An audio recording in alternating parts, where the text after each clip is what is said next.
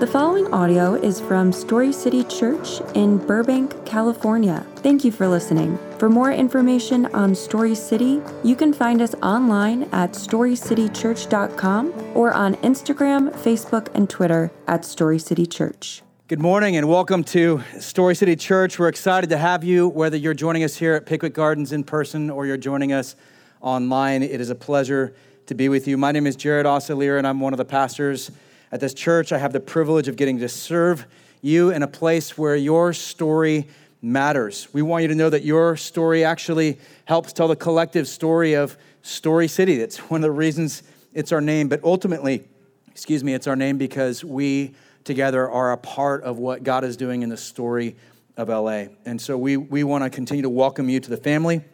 Our family consists of the Burbank campus and the Granada Hills campus.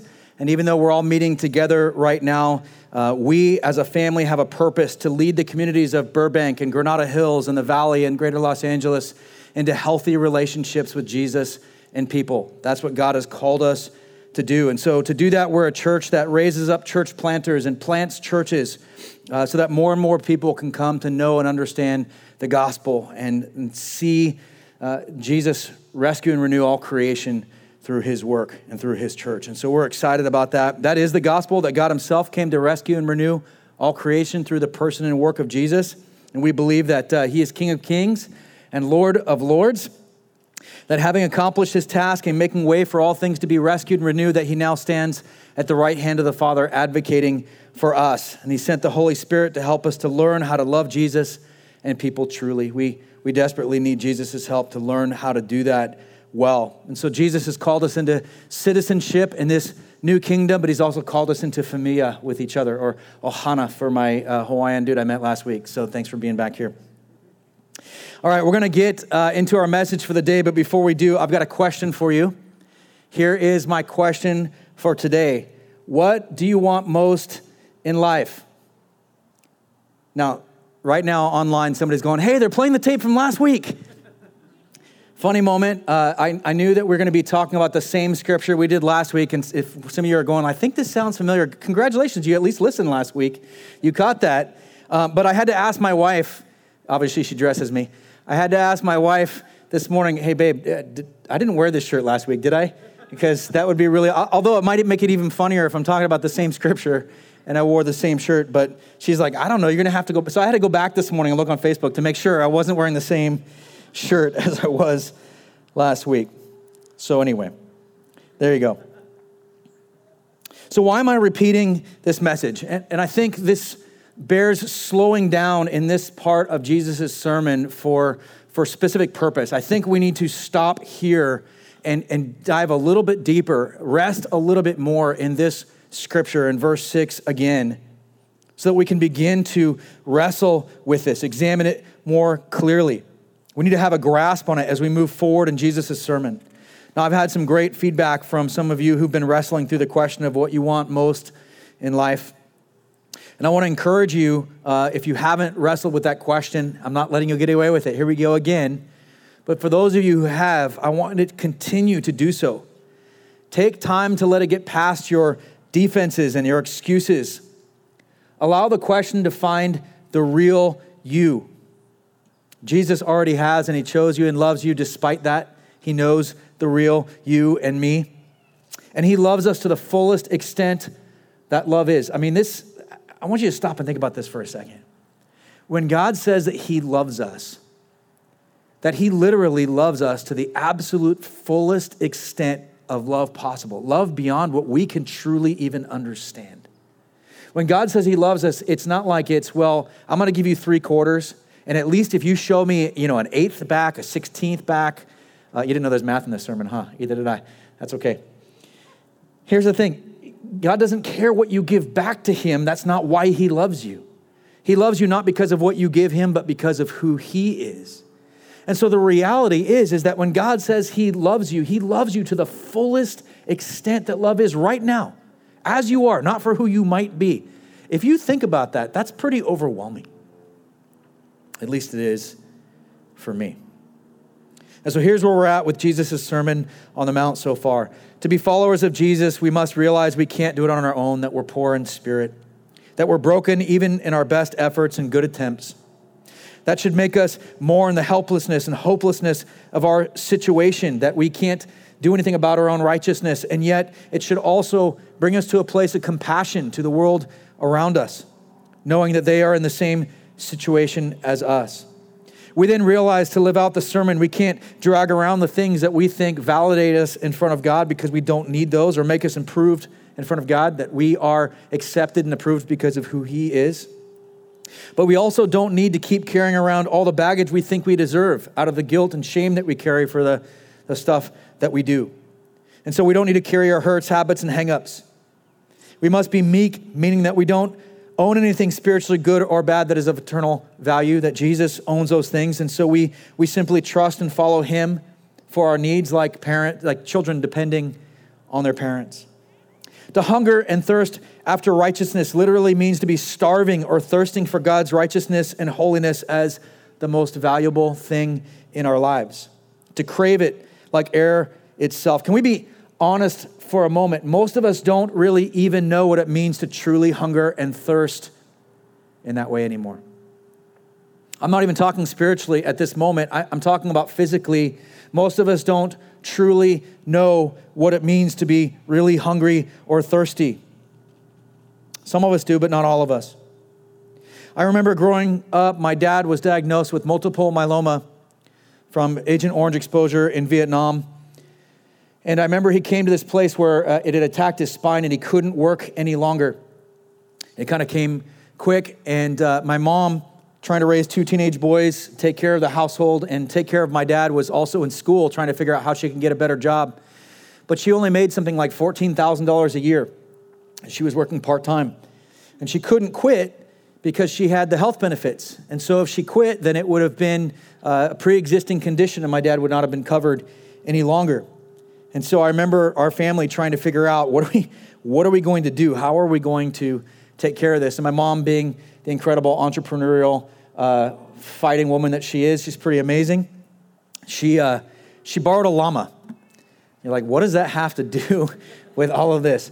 Uh, here's what we did. We eventually ended up raising llamas, miniature donkeys, pygmy goats, herding, and livestock dogs.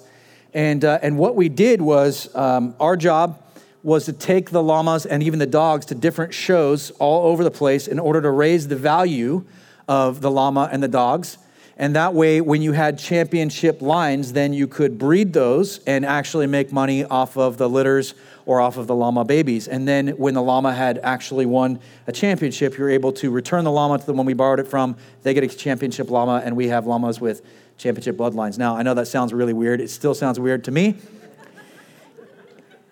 Somebody asked before when I was sharing this story, are there any pictures of you at these llama shows? No. Thank God there are no pictures. But I will tell you that, that uh, just as a side note, something you should know uh, llama shows are for the eclectic because they're half mixed between a horse show and a dog show. So they sort of judge it like a horse, but then you have to run around the ring with the llama on a halter just like the dog show. It's definitely not coming on after the Super Bowl, I can tell you that. But here's the thing that, that allowed us to make it it allowed us to make it. And so we would travel all over the place. And I remember specifically coming back with one of these rare breed dogs uh, from a show in Mexico that we had gone down to. And uh, it was in this moment that I truly understood something that, that I probably never, never would have before. And that is that, that even being poor in the United States of America is unimaginably rich in many, many, many places of the world. Even being poor is unimaginably rich in many places in the world. And for me, as a young 12, 13 year old boy, it was crossing the border at Mexicali that I truly understood what it meant to be poor. Parents in Mexicali would often maim their own children so that passing tourists would feel pity enough to give money. And so when you sit in the long lines, uh, you know, obviously this is many years before COVID, but when you sit in the long lines waiting to cross the border, there would be child after child after child with defects that were obviously not birth related defects. Over the years, I've been fortunate enough to have visited many other countries. And those experiences have continually served to remind me how much we have to be thankful for. Now, I'm not saying that none of us go through incredible hardships or difficulties or that we don't struggle here. There are some of us here that worry about where food is going to come from every day, that worry about where I'm going to sleep and where I'm going to eat right here in this place. But when Jesus is talking about hungering and thirsting after righteousness, what he's imploring us to do is not think of it in a way like I'm standing in front of the open refrigerator, like, what am I going to choose? What am I going to eat today? Which meal I'm going to choose from inside my fridge? That's not what Jesus is talking about. When Jesus says that we need to hunger and thirst for righteousness, it's the if God doesn't do something right now, I don't know what I'm going to do. If God doesn't come through right now, I don't know where my next meal is coming from. I don't know what's going to happen. Now, here, listen to me. This place of dependence on God is where we're supposed to be living. And I'm not saying that we can't have possessions, I'm not saying that that's where we have to be. What I'm saying is that whether we are poor or rich or somewhere in between, the attitude of our heart should be one that is fully dependent on God. The attitude of our heart, no matter what our economic status, is one that says, God, I'm desperate for you. I hunger and thirst for you in a way that if I don't have you, if I'm not with you, if I'm not thinking about you, if I'm not spending time with you, then I am, I don't know what I'm gonna do. I'm ruined. And part of learning to live that out is learning to believe in the promises Jesus makes with it. Jesus didn't say, if you hunger and thirst well enough, you'll earn fulfillment. He said, simply desire God's righteousness and you will receive it. Many of us still haven't fully believed in our identity in Jesus. There's many of us here who are still checking out this Jesus thing. You're still trying to figure out if this is for you or not for you. And, and, and listen, for those of us who have been Christians for a long time, it's still the same struggle. We still struggle to believe. But the Bible says that when we confess with our mouths and believe in our hearts that Jesus is God, when we surrender our will and the way we think for the way that He thinks, then we will be, we will be filled with that righteousness. We are no longer seeking forgiveness because we know we already have it. If, as followers of Jesus, we're still trying to find forgiveness, then we do not believe in Jesus' word. We've been justified, justified by the faith God gave us, and we have peace with God. The debt's been paid, and we aren't under that any longer. The righteousness of Christ has been applied to us. This is a big Christianese word. Here we go. This is called the imputed righteousness of Christ. By the Holy Spirit, that's been applied to us, and the Holy Spirit has come to dwell in us. And so, true happiness and true blessedness cannot, however, be understood unless we really see what it's contrasted with what we would be without Jesus' grace. If you're taking notes today, this is our first observation. Knowing where we stand is the first step to hunger and thirst for righteousness. You want to switch it out?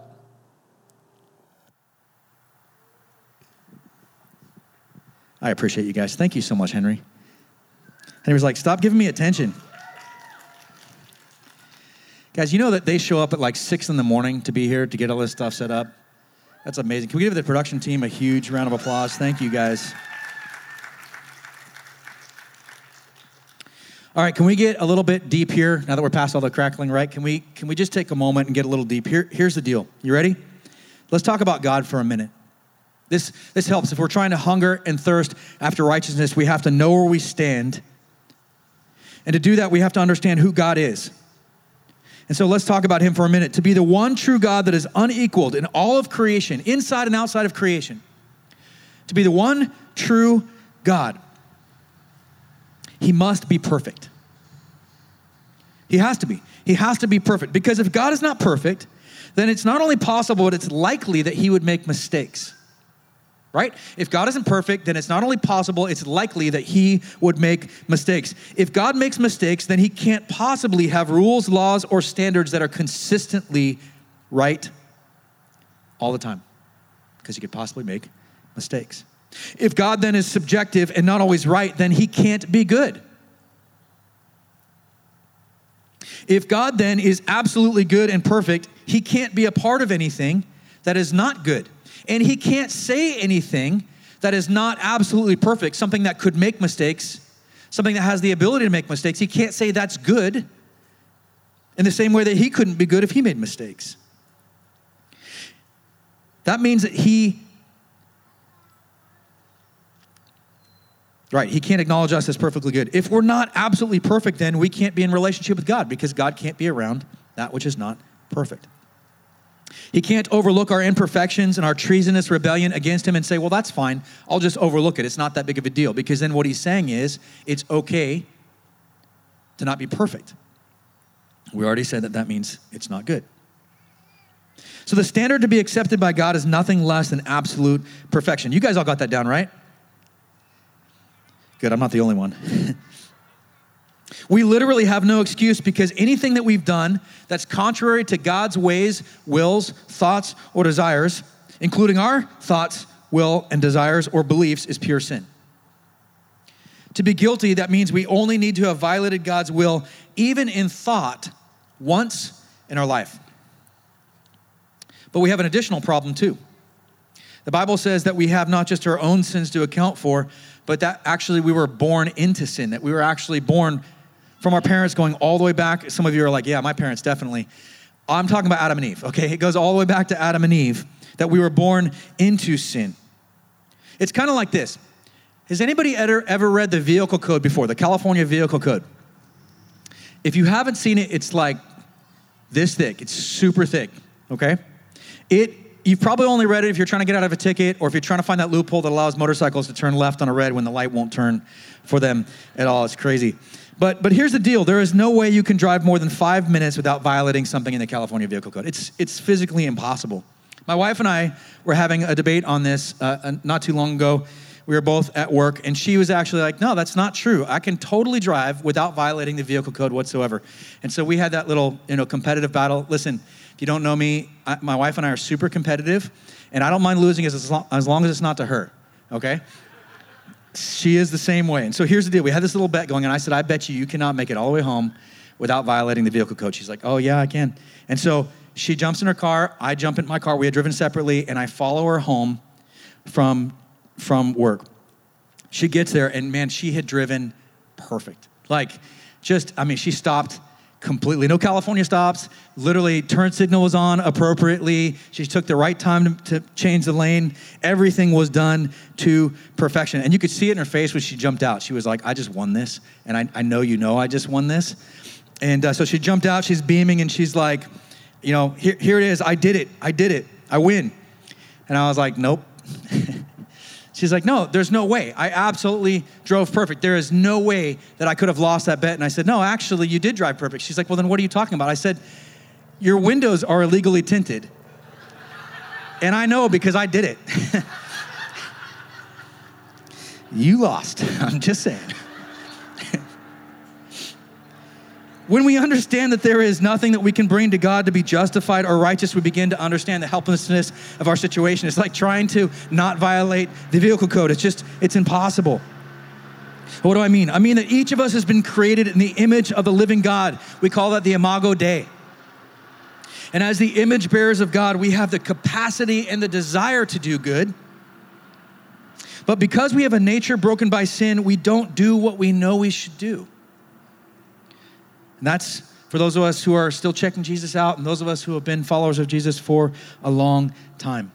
When we do manage to do good through our own efforts, we find that it's corrupted by that broken nature, and so it doesn't come out as that perfect good. Now, this suppression of the perfect good is something we can't even control because we're ultimately born with this condition and we choose it. This is why when we do something good, we can't even hold on to that happiness or satisfaction that comes from it. It, it doesn't last because our goodness isn't the ultimate goodness of God. For those of us who have been chasing after blessedness and happiness, if you wonder why, I can't quite hang on to it. It just is just there. I get it and it just goes away. The question is are we seeking after that? Are we seeking after the righteousness of God where true happiness and true blessedness comes from. See, when we truly understand how much God has done for us, that He loves us enough to sacrifice His own Son, even while we were still His enemies, it should help us to be truly grateful. To be truly grateful, even overwhelmed and shocked and in awe of Him. This is why we want to have the righteousness of Christ above everything, not because we want some future blessing, but because we should understand how amazingly blessed we already are. No matter what our circumstances in this life, we should be aware of where we stand in our spiritual eternal life. I'll, I'll tell you guys right now, there, there is little that cannot be overcome by having an attitude of gratefulness, an attitude of thankfulness. Um, this week, uh, man, it was just it was one of those weeks. There's a lot going on in the church, and uh, and we had it started off. My wife and I started off this week doing an assessment for church planters, which I love. It's one of my favorite things we get to do. And um, I woke up about one in the morning on Tuesday morning with this overwhelming, crushing sense of you're inadequate. You can't do this you shouldn't be in this church. You can't pastor these people well. How are you going to stand in front of them when you're not good enough for this? It was to the point where it almost felt physical. Do you know what I'm talking about? And here's the thing when, when we get into those moments where the enemy is trying to uh, remind us of all of our brokenness, remind us the ways that we're not good enough, you know what crushes it every time is being thankful. And so, literally, at one in the morning, I'm just going, Jesus, you're so good. Thank you for the ways that you have healed me, that you've changed me. Thank you for the ways that I am more mature today than I was even last week. Thank you for the things that you're doing in me and through me that I'm not even aware of. Thank you, Lord, for, for how you have worked in my life. Thank you for what you have given me in this family and the people that I have supporting me. Thank you for the elders who stand alongside and pray for me that I can turn to and call and say, hey guys, here's where I'm at this week and they are instantly praying for me. Thank you for the people who, who I don't even know, I haven't even met yet, who are praying for me. And what happens is my heart begins to change. There's something incredible about as we begin to seek and spend that time with the Lord, how it changes our very perspectives.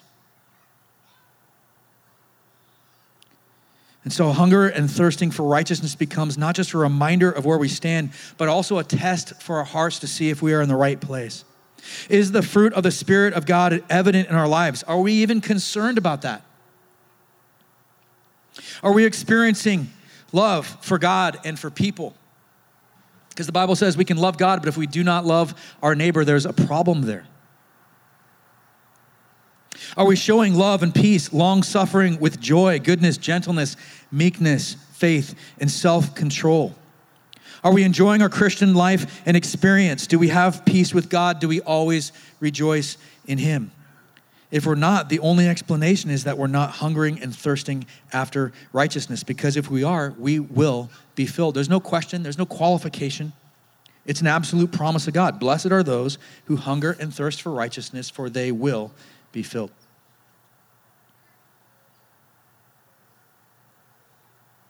Pastor and author Zack Eswine says it this way Many things have the appearance of being able to satisfy the deep needs of the soul. But Jesus declares that he is true food and true drink, John 6:55. Jesus is neither a replica of food nor a forgery drink. He is an authentic, his is an authentic or original nourishment the kind that human beings are made to feed upon and be sustained by. Jesus is not simply the provision of God for the soul made Christian, Jesus is the provision of God for what a human requires to be a true being.